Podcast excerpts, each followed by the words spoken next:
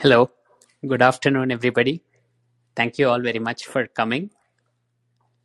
So in this episode of Money Concepts, we are going to talk about inflation and specifically, how do we protect ourselves from inflation? So we've already done one episode on inflation before. That was kind of a technical episode. We got into details of what is LIFO versus FIFO, and if a company adopts LIFO, how will it be affected by inflation? And if it adopts FIFO, how will it be affected by inflation and things like that? This is more of a high-level podcast. We are going to sort of step back and ask the question more holistically. If we want to protect ourselves from inflation, what are all the steps that we should take? So I have drawn ideas from multiple people to shape my thoughts on inflation. So the first thing is Warren Buffett. He has written some outstanding articles on inflation. So one of the best articles that I've ever read on inflation is Warren Buffett's Fortune magazine article, which I believe he wrote in 1977. And at the time, in the 70s and 80s, inflation in the US was kind of rampant. And it was approaching something of the order of 15% per year by some measures, even 20% per year in some years. And so Warren Buffett was grappling with this problem of how exactly to invest Berkshire's cash in this kind of inflationary environment and still earn a good return for investors. For example, Buffett loves to say that the true test of whether you're doing well as an investor is what is known as the hamburger test. And the hamburger test is basically, it doesn't really matter how much your investments appreciate in dollar terms. What matters is what you can buy with the investments. So if you put, say, $100 into a stock today, and after 2 years, that $100 becomes, say, $200. So it's like you've doubled your money in 2 years. But if inflation is so high that $200 2 years from now buys less than what $100 buys today, then you've actually had a negative return. No matter how much your investment appreciates in dollar terms, your return is still negative in purchasing power terms.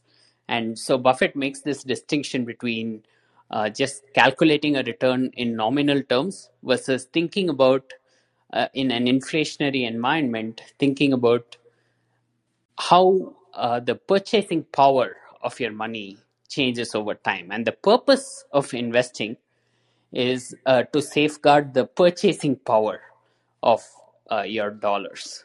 So typically, when we try to achieve financial independence, what we are doing is we earn a certain amount of money over our lifetimes.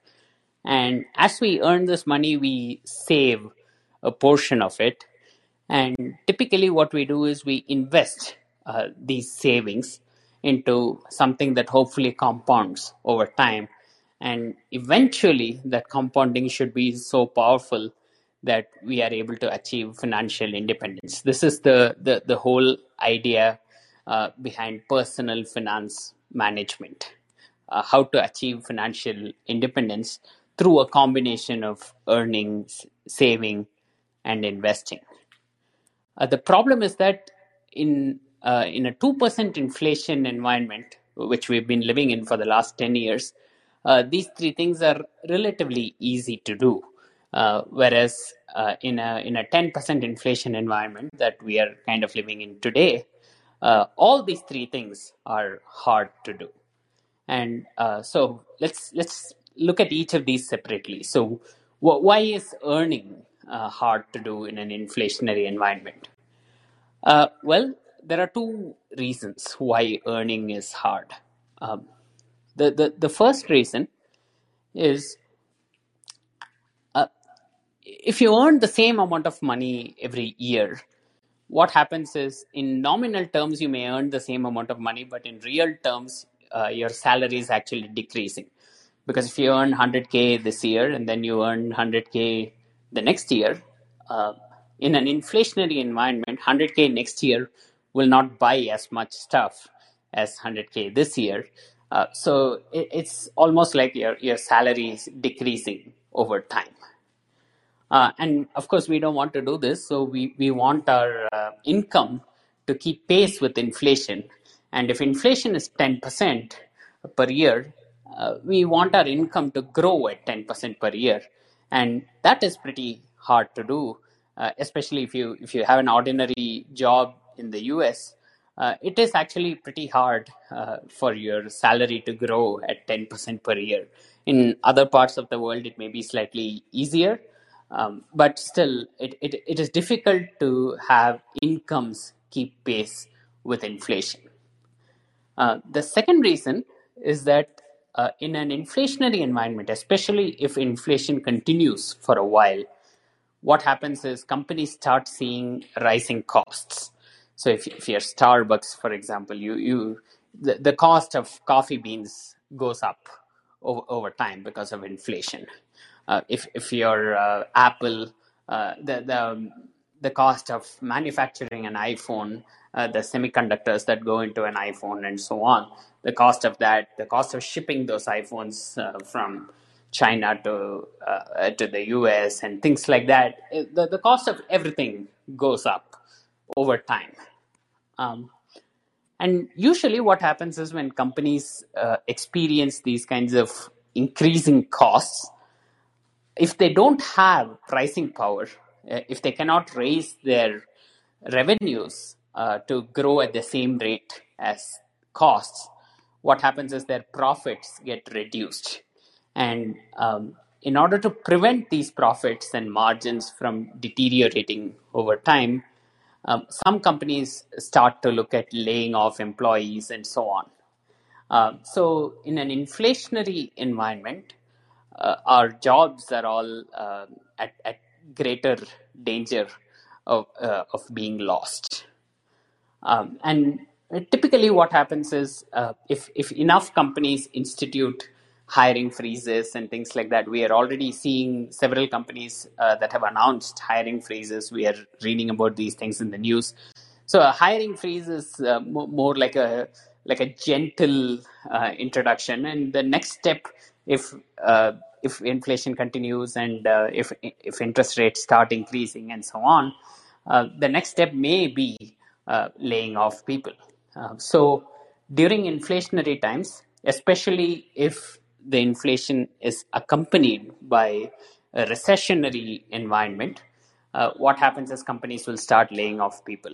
And this is all sort of a positive feedback cycle. So what happens is some companies may start laying off people first, and that may create a recession. And then because of that recession, more companies may start laying off people and so on. So I'm not saying that a recession is going to happen, or I'm not going to predict that this is what is going to happen in the future. It's notoriously hard to predict these kinds of macro things. But what I'm saying is that a recession is definitely more likely in an inflationary environment than in a non-inflationary environment. And moreover, what the Fed may not have as much power as it once had to cut rates and things like that. So when a lot of people were losing their jobs during COVID and things like that, the Fed was immediately able to slash the Fed funds rate and things like that. It was able to take decisive action. And governments were able to send these stimulus checks to people and so on. But now, but at the time they were doing all this, inflation was at 2%. But now inflation is at 10%. So the Fed knows that keeping interest rates low is good for asset prices, it's good for the economy, it's good for companies to get access to cheap capital and things like that. but it also has this effect of creating inflation. And so even though low rates may be good for the economy, the Fed may still be forced to raise rates just to contend with the problem of inflation. And when that happens, the chances of a recession are higher, the chances of job losses are higher, and so on.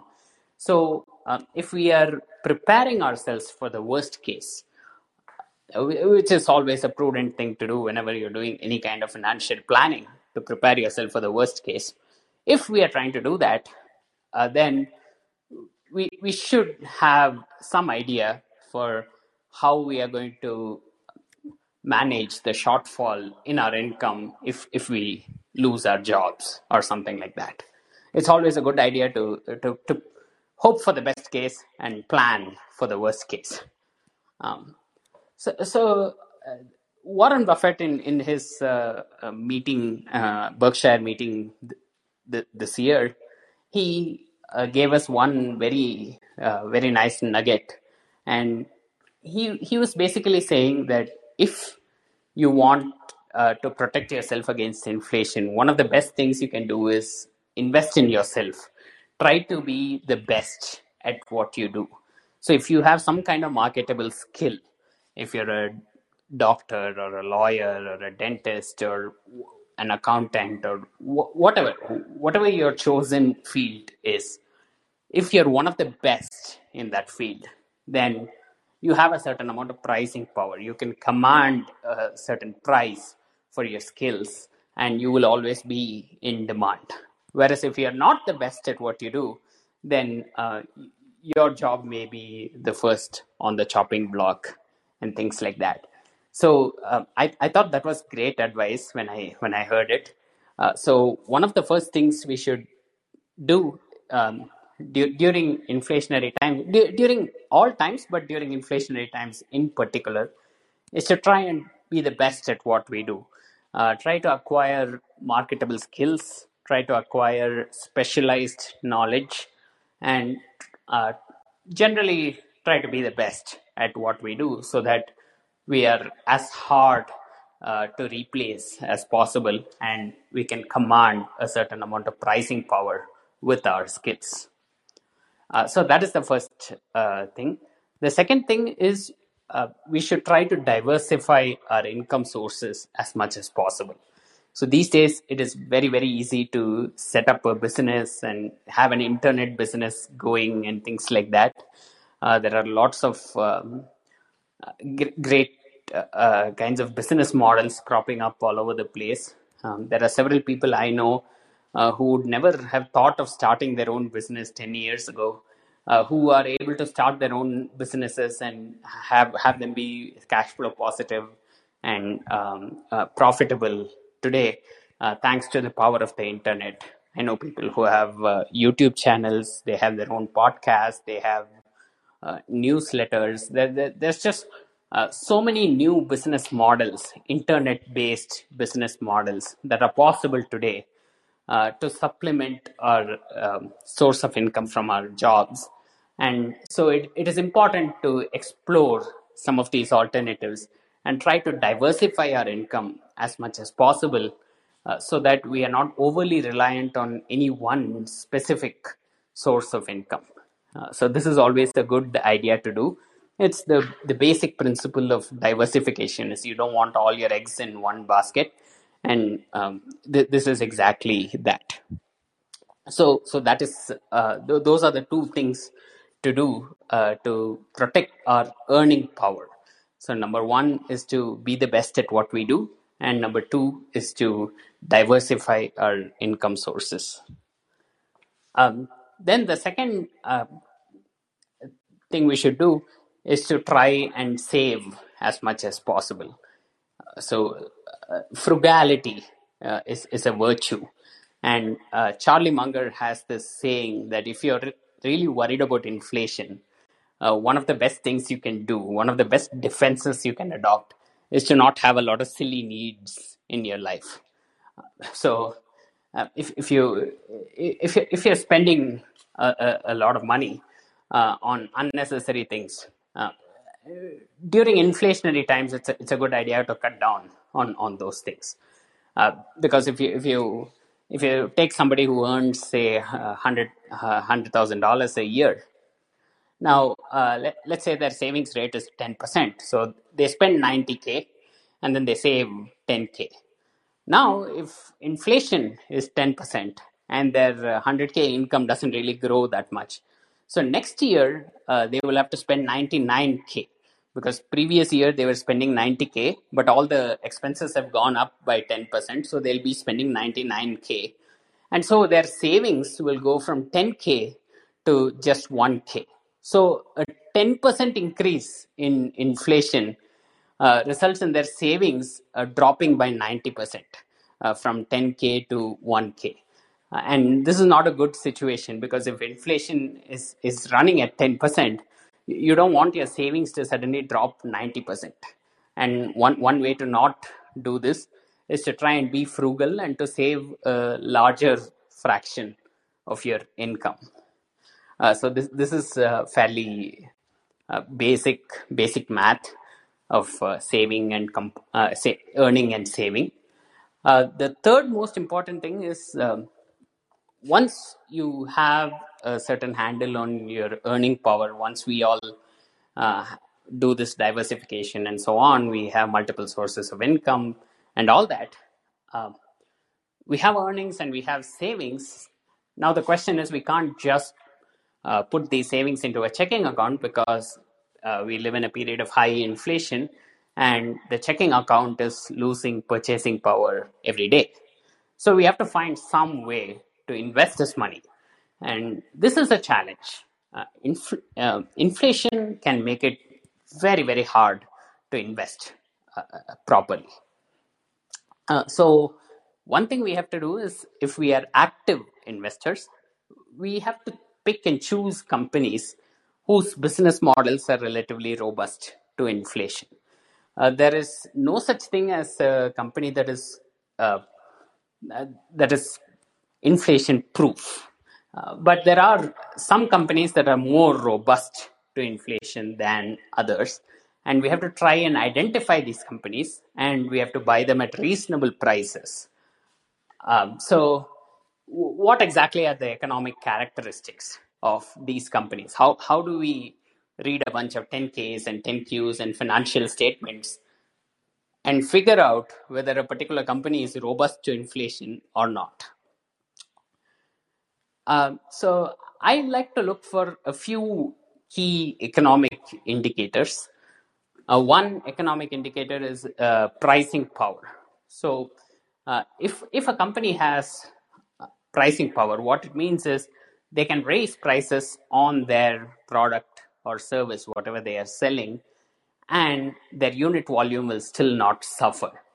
So if a company is let's say Apple is selling iPhones for $1,000 a piece, if they increase the price to $1,200, what's going to happen? If a large number of people are going to stop buying iPhones and maybe use their iPhones longer, or take longer to upgrade their iPhones, or if they are going to switch over to Android or something like that, then it means Apple does not have pricing power. But even if Apple charges $1,200 for an iPhone, if they are able to sell the same number of iPhones that they sold the previous year before the price increase went into effect, it means they have pricing power. And usually, if you want to look at a set of financial statements and tell whether a company has pricing power or not, the things that I look for are margins. So companies that have high gross margins and high operating margins, generally, it means they are able to charge a premium price and get away with it. So that means they have a certain amount of pricing power. The other thing that I look for is return on invested capital. So we live in a capitalist society. So if a company has a very high return on invested capital, then what happens is competitors will try to come and compete with this company and try to get that return for themselves as well. But in spite of this, if a company is able to keep its return on capital high, then it means that it has something unique, something that its competitors are not able to replicate, or something like that. Something unique about the company, its product, or something that is protecting its return. So this company has a moat, and moat very often translates to pricing power. So that is another thing I like to look for, high return on invested capital. And the third thing I like to look for is capital lightness. So if a company does not use too much of capital, then it is more likely to be robust to inflation. So I'll give you a simple example. So previously, I was thinking that pricing power is enough for a company to be robust to inflation. I wasn't even thinking about return on capital.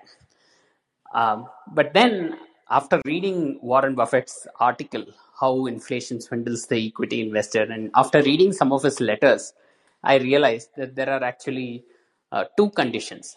Just pricing power is not enough. You actually need return on capital to be high as well. And you need a capital light business model. And I'll quickly explain why that is the case. So let's take a simple example. Let's say you're a retailer. So this retailer, every year, let's say they're going to buy $100 million worth of stuff and sell that stuff for $120 million. So they pocket this $20 million difference. So the owner of the business could withdraw $20 million per year. But now, what happens if there is inflation? So if there is inflation, let's say there is 10% inflation. So next year, the cost of these items that the company buys, it's going to increase from 100 million to 110 million because the company is going to have to spend 110 million to acquire the same amount of goods that it previously acquired for 100 million. And of course, it's going to sell it at a 20% markup. So, its costs are going to go up 10%. Its revenues are also going to go up 10%. The margins are going to remain exactly the same. And so its profits will also go up 10% in this inflationary environment. So it might seem like this company is robust to inflation because inflation is 10%. Profits have also gone up 10%. So what's the problem, right? But if you analyze the cash flows, that is where you see that there is a difference between earnings and cash flows. So let's say this company in the first year when there was no inflation, it bought $100 million worth of stuff and sold it for $120 million. So now it's got this extra $20 million. But the problem is next year, it has to buy stuff for $110 million. And so the owners of this business cannot withdraw the entire $20 million of profit. They have to keep $10 million in the business because the business needs it to go and buy $110 million worth of stuff. So the owners of the business can only withdraw $10 million. They cannot withdraw $20 million. So essentially, from the owner's perspective, their cash flows have been cut in half because of inflation. So even though profits did not suffer at all, profits are going to go up 10%. Inflation is going to be 10%. But still, the cash flows that the owners can actually take out of the business have gone down. They've dropped 50%. So that is why when a business has to invest more capital into itself, whether to buy inventory or whether on fixed assets, things like that, when a business requires capital and it is not able to increase its return on capital in response to inflation, that business is not going to be robust to inflation. So this is one realization that misses a lot of people. So a lot of people are confused by this. They think, okay, revenues are up, profits are up, so this company is robust to inflation. What's the problem? The answer is you have to not just look at profits, you have to look at capital. You have to look at how much capital has to be reinvested back into the business. And every dollar of capital that has to be reinvested is $1 of capital that is not available for the owners to take out of the business. So this is a very subtle point, but a lot of businesses can increase profits. Very few businesses can increase cash flows. And businesses that can increase cash flows are the ones that are robust to inflation. So that is the thing. The other thing that I like to look for is businesses that have done a good job at borrowing money. So with inflation, if you have money saved in a checking account or a savings account or something like that, that money loses purchasing power over time. But inflation helps borrowers, because the idea is you can borrow money at today's, you can borrow more valuable dollars today. And then when you have to repay the money, say 5 years later or something like that, you borrow $1 billion today, you return that $1 billion 5 years later, maybe with a little bit of interest. But 5 years later, each dollar that you return back is going to be less valuable because of inflation. So inflation can help borrowers. And we can use this in two ways. One is to find companies that are disciplined about borrowing money, that have structured their debt very intelligently. So the example that I like to give here is Home Depot. So if you go and look at Home Depot's debt, Home Depot has about $35 billion of debt or something like that on its balance sheet. But if you go and look at how they have structured the debt, so the debt is not due all at once. It's due over a period of 50 years or something like that. I think they have debt that is due in 2055 or something like that, which they issued today. So these are very low interest debt, and they have structured this beautifully. They don't have any big cash flow commitments or anything like that in any given year. So what they have done is they have staggered these debt payments so that there's no huge amount of money that is due at any one time. It's all due over a very long period of time and borrowed at very, very favorable terms and so on. So I like companies like Home Depot that take advantage of debt markets when they can access them, when they can borrow money at low rates of interest. But the problem again is debt can make a company very fragile. So if there's something that happens to Home Depot's business and it is not able to generate as much cash flows as it used to, then Home Depot may find it a little harder to pay off the debt and pay the interest payments and things like that. But the management has done a beautiful job structuring the debt in such a way that this risk is minimal. And so Home Depot is likely to benefit from inflation just because they have so much of debt on their balance sheet. So judicious use of debt is something that can help investors of Home Depot as well. On a more personal note, I know people who have borrowed money at 2.75% or something like that to buy a house, and these guys, they're going to pay back this loan, this mortgage, over a 30-year period. And if there is a period of high inflation, if we go through the next 30 years of if inflation is high, these guys, their payment every month is going to remain fixed. It's not going to change just because inflation is high. So they're able to borrow money at a low rate of interest and then pay it off over 30 years using less and less valuable dollars. And so if you can take advantage of this kind of situation in your personal life as well, it might be something that's worth looking into. So broadly speaking, these are the three ways: earning, saving, and investing. So this is how I think about trying to protect my own portfolio from inflation, trying to protect our own, our family's finances in the face of inflation. So there are two or three more misconceptions about inflation that I'd like to address. So one question that I get a lot is, why don't you invest in companies that have high capex, high fixed assets? Because if you look at these companies, they've already spent the money required to get these assets. And now they've already bought these assets. They have these valuable assets. And they're just going to monetize these assets over time. During periods of high inflation, these assets are going to become so much more valuable in the future. But this company doesn't have to go and buy these assets. So why not invest in companies that have lots of fixed assets? Isn't that a good strategy during an inflationary environment? And the answer is no. And why is the answer no? Simply because whenever you have companies that have these huge fixed assets, there is always some amount of depreciation and some amount of maintenance capex. So these fixed assets have to be maintained. And maintenance is typically higher than depreciation.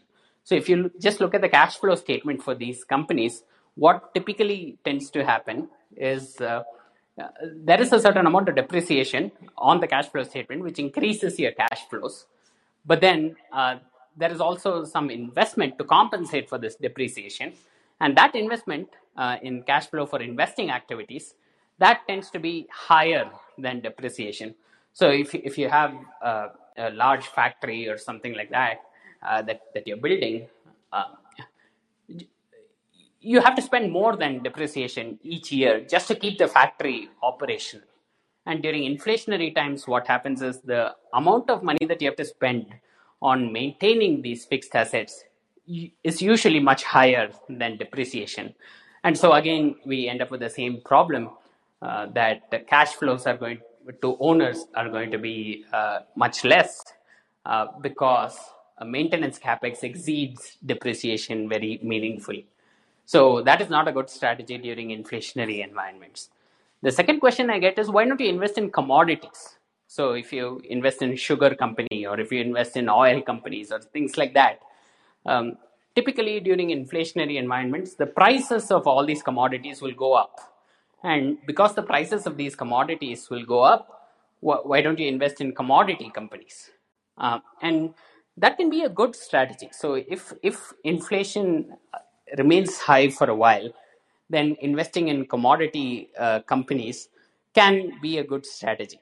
But the problem is, I don't know whether inflation will be high or not. So what I want to do is I want to position my portfolio such that if inflation is high, then my portfolio will do well. But if inflation is not high, my portfolio should still do well. So I don't want to be in the business of predicting how inflation will be. I just want to protect my portfolio from inflation. So if my job is to protect the portfolio from inflation, I have to look at two cases. What happens if there is inflation? What happens if there is no inflation? In both cases, I want the portfolio to do reasonably well. And so if I invest in commodities, what happens is they'll do well if there is inflation. But what if the Fed is very successful in managing inflation or something like that, and there is no inflation? Then the portfolio will suffer. So I don't want that. So Munish Pabrai likes to call this type of bet. He likes to say, heads I win, tails I don't lose much. That's what I'm trying to do. So that is why I don't like to invest in commodities. But there are some people who have invested in commodities and done very well during inflationary times. It's just that I don't know that I can predict inflation that well. These macro calls are very, very difficult to make.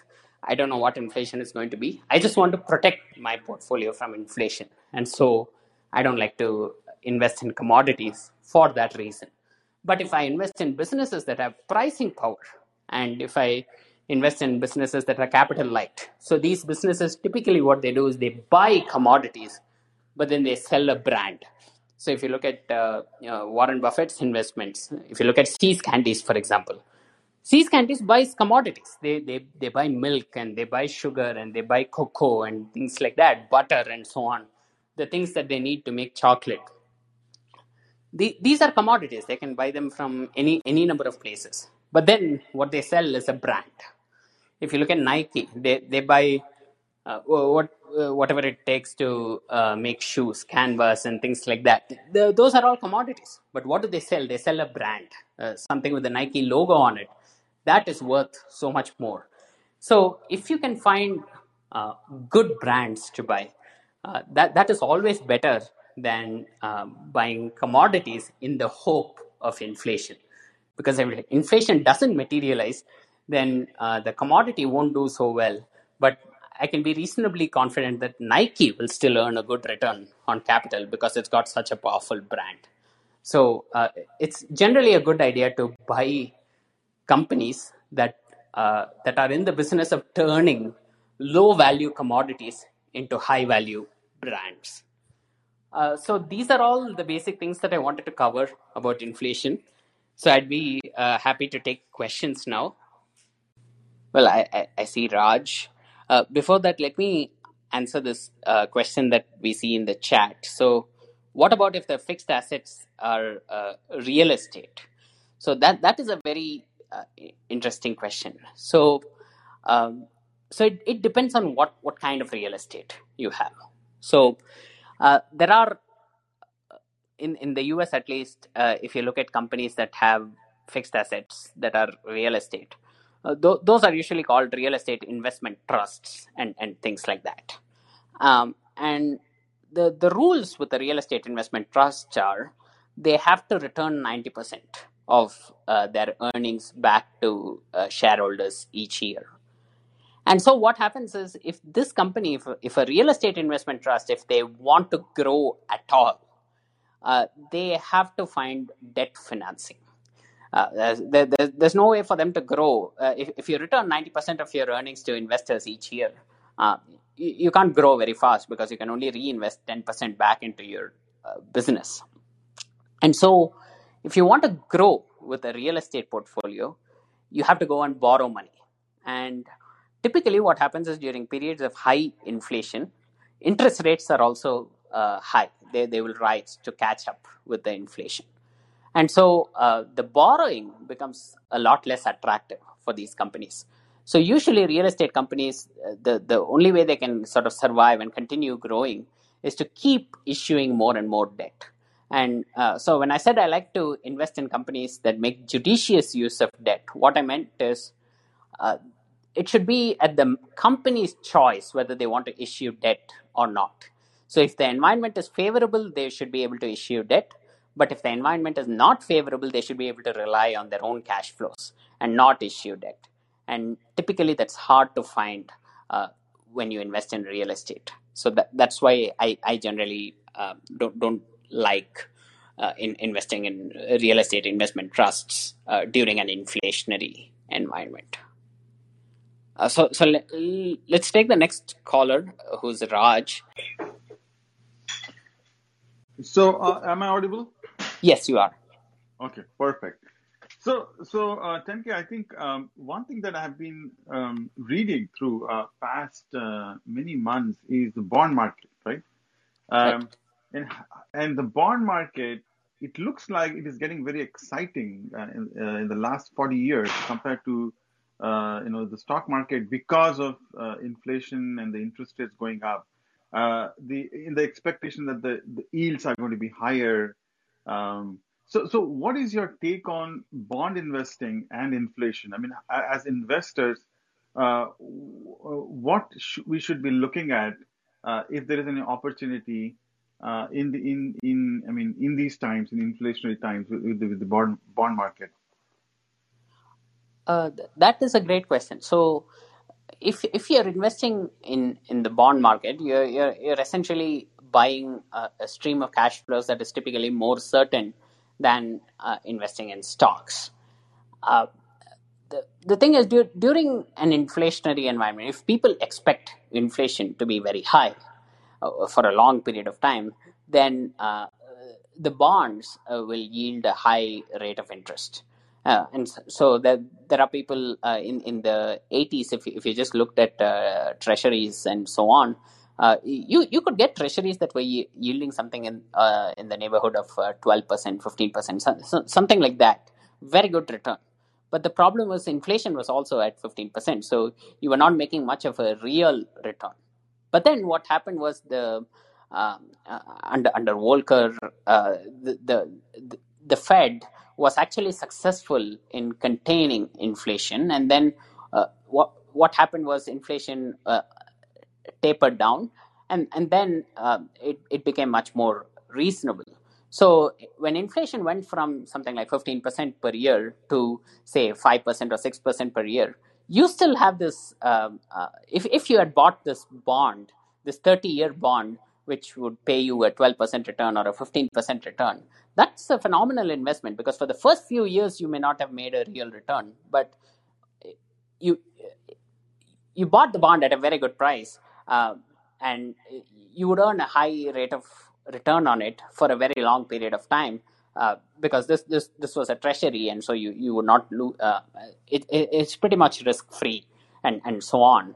So there can be opportunities like this in the bond market, but almost always these opportunities rely on interest rates currently being high and the market, bond market currently pricing in this inflation as though it is going to last for a long time. But then we become good at containing inflation, and those expectations of the bond market don't play out over time, and that's when bond investors make very, very good returns. I don't know if you can predict that very well.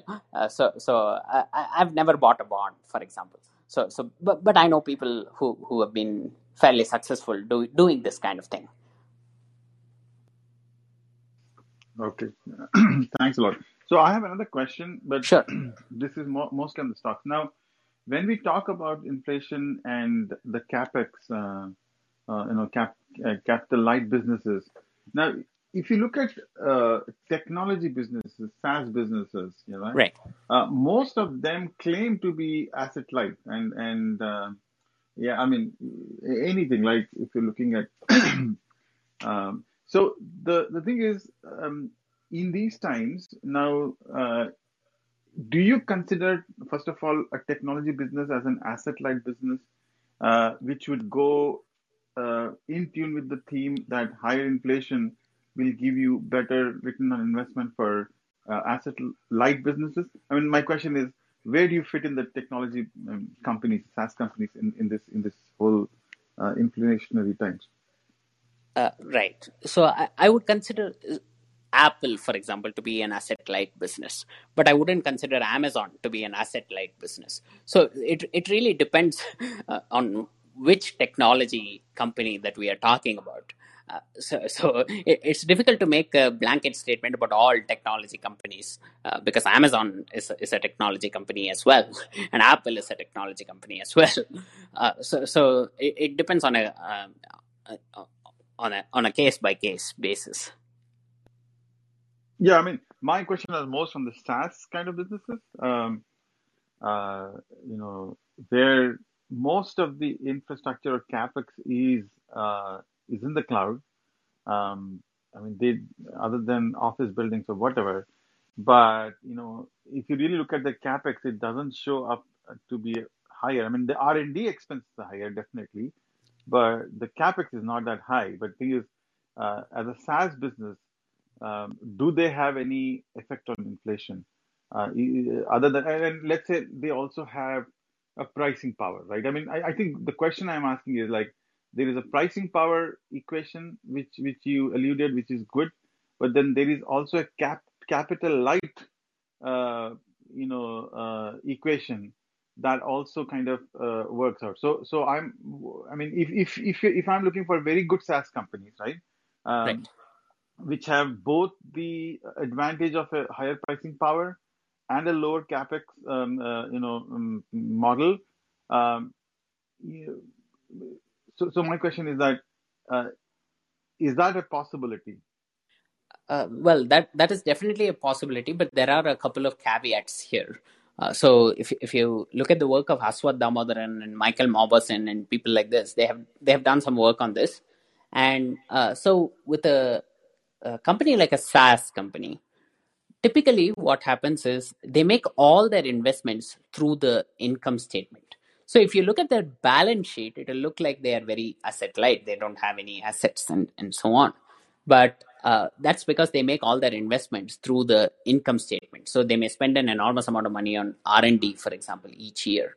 And they may have to spend money on sales and marketing to acquire customers and so on. So these kinds of investments, they have to be expensed right away. They cannot go through the balance sheet and they cannot be depreciated over time and things like that. So their CapEx may be close to zero, but then I wouldn't call them asset light or capital light, because they do require capital in the form of sales and marketing and R&D and so on. It's just that this capital doesn't show up on the balance sheet. So there are some SaaS companies that maybe the equation makes sense for them in terms of lifetime value of a customer versus the customer acquisition cost or whatever.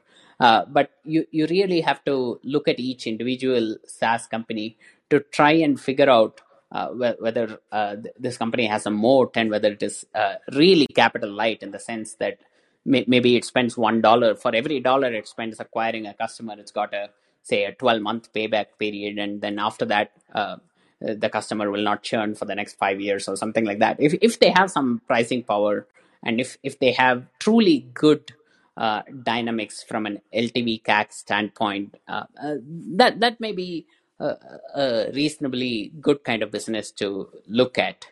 But you'll have to be very sure about the economics of the business.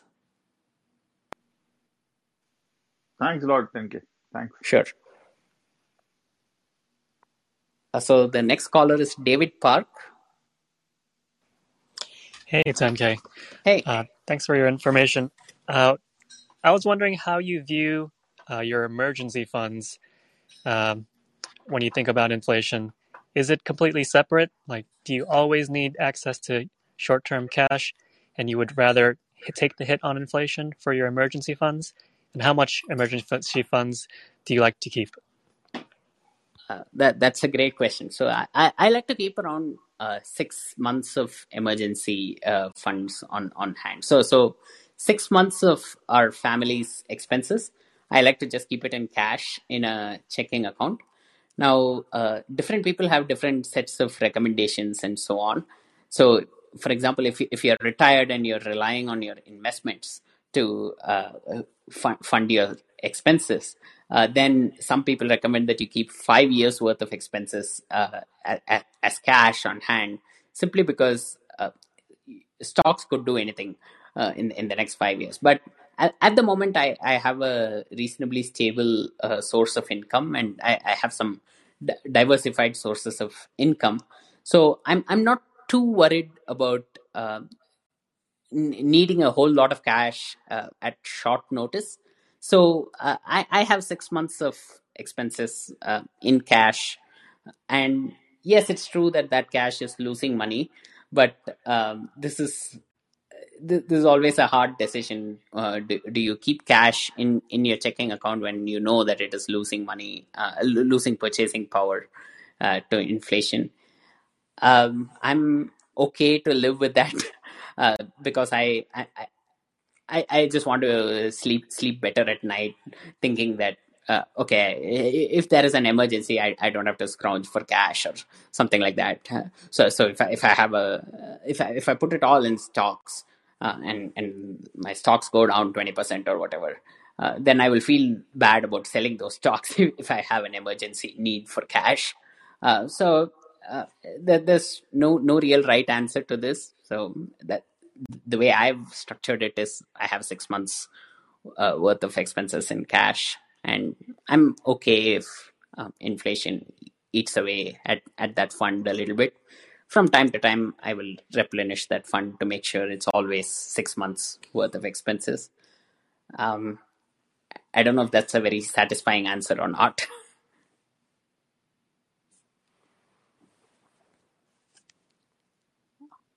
Well, that answer must have been satisfying, because I can no longer see David Park.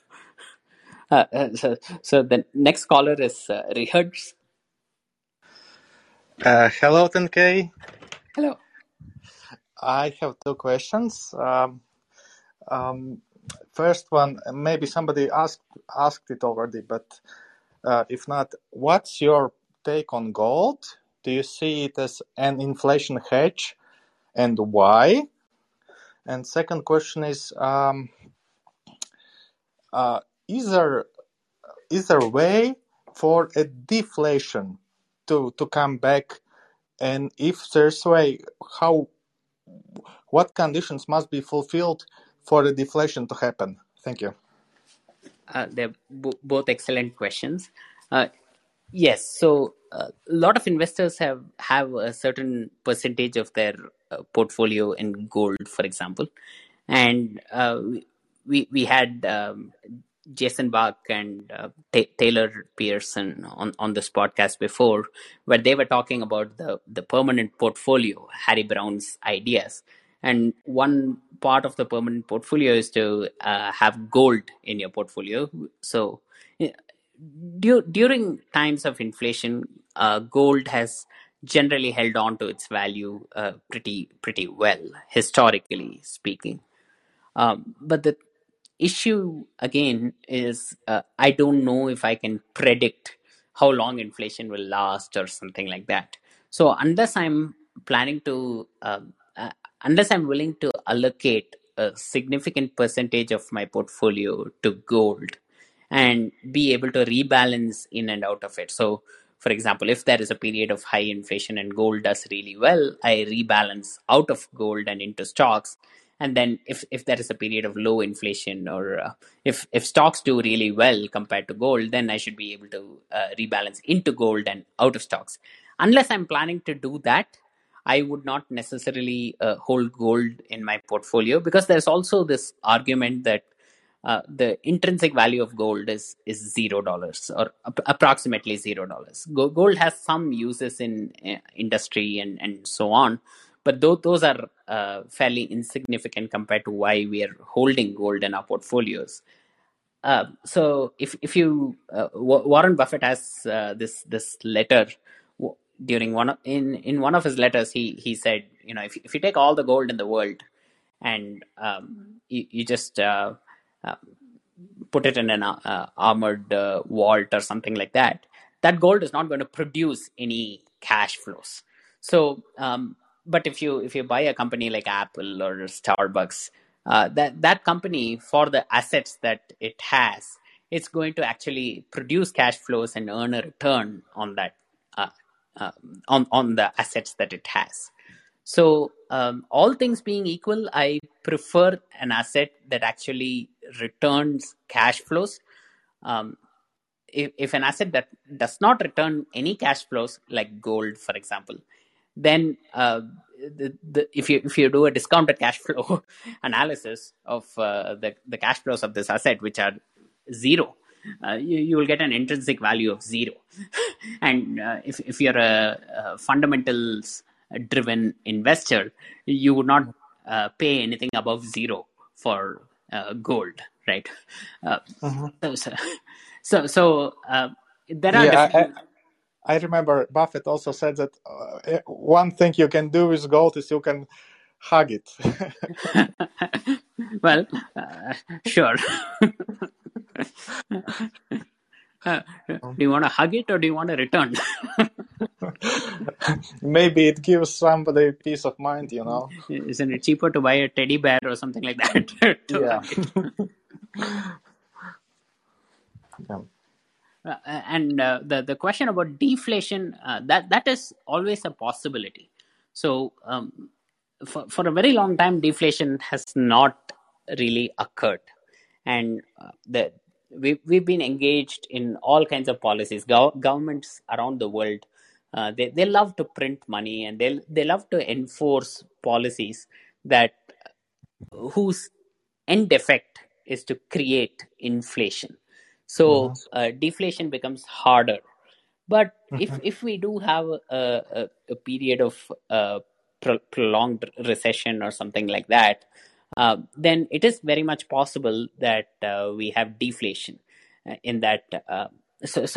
If you have an economy where there's a basket of goods and services, and people suddenly don't want to buy those. Demand for goods and services, dries up for some reason. Then the price of goods and services will have to come down if supply can't immediately be ratcheted down, right? And if that happens, then you have deflation basically. So if you have a lot of inflation, and that inflation creates a recession, and then that recession brings about deflation, then it's possible that we have deflation for a while. Or if you believe what Cathie Wood is saying, she says that there's all these technologies, artificial intelligence and deflationary sequencing and all that, they're all deflationary in nature. If you believe some of that, then you may believe that deflation is a definite possibility.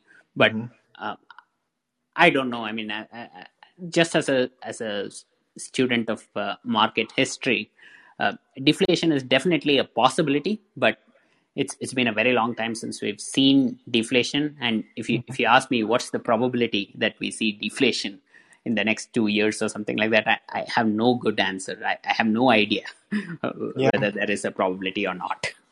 Okay. Thank you. Sure. So the next caller is Ricardo. Hello, Temki. Good afternoon. Are you hearing me? Yeah, I can hear you. All right. I have a question. In terms of inflation, what do you think about the dummies approach, which is basically instead of trying to find which company would do well or which company would not, you basically just buy into like a mutual fund, say the Vanguard, consistently over time. And I would like your opinion also in terms of history. There must have been times when inflation was this high and interest rate also high and the stock market going down. If it's a good approach, I guess, for the majority of persons just to buy into a diversified fund like, say, Vanguard. I know they have many different types, but I would just like your opinion because we do have persons here who are beginners who is just starting out, and I'm of the opinion that they put in a little over a period of time, especially if they have a long horizon, probably they will do better than most. Your opinion. Thank you. Yeah. Definitely. So over a long period of time, if you just dollar cost averaged into an index fund, something like an S&P 500 index fund, you would have done reasonably well over time. And you would have beaten most money managers over a long period of time.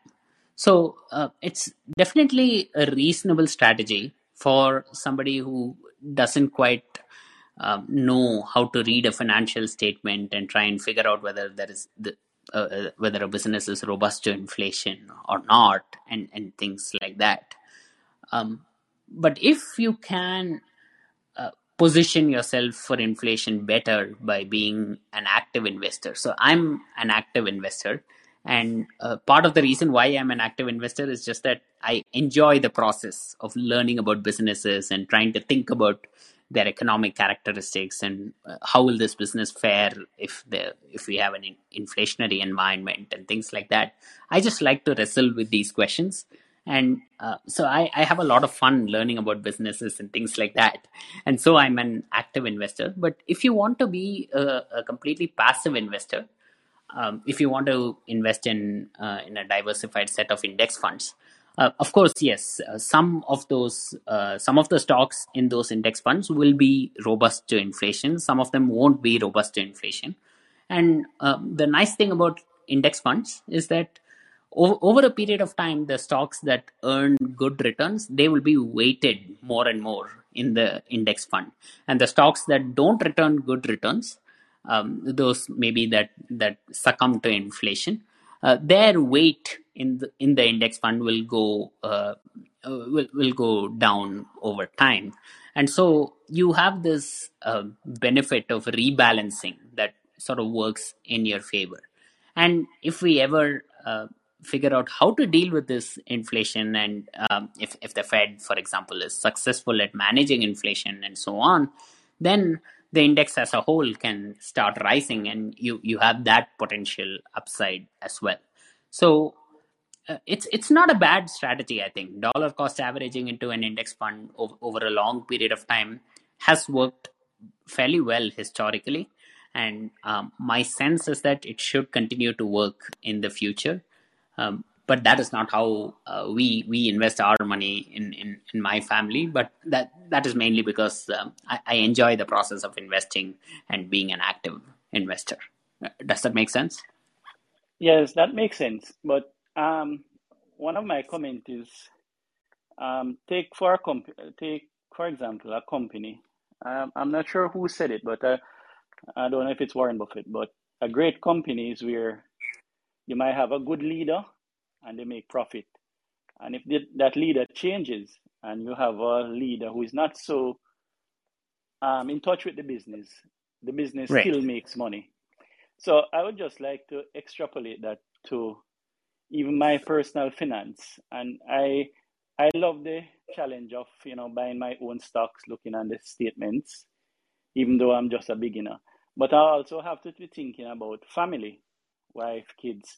And I say to myself, they are not, my kids are going to school, and I have to be thinking on what portfolio they would be able to manage. Simple, if I am not in a position to be actively managing it.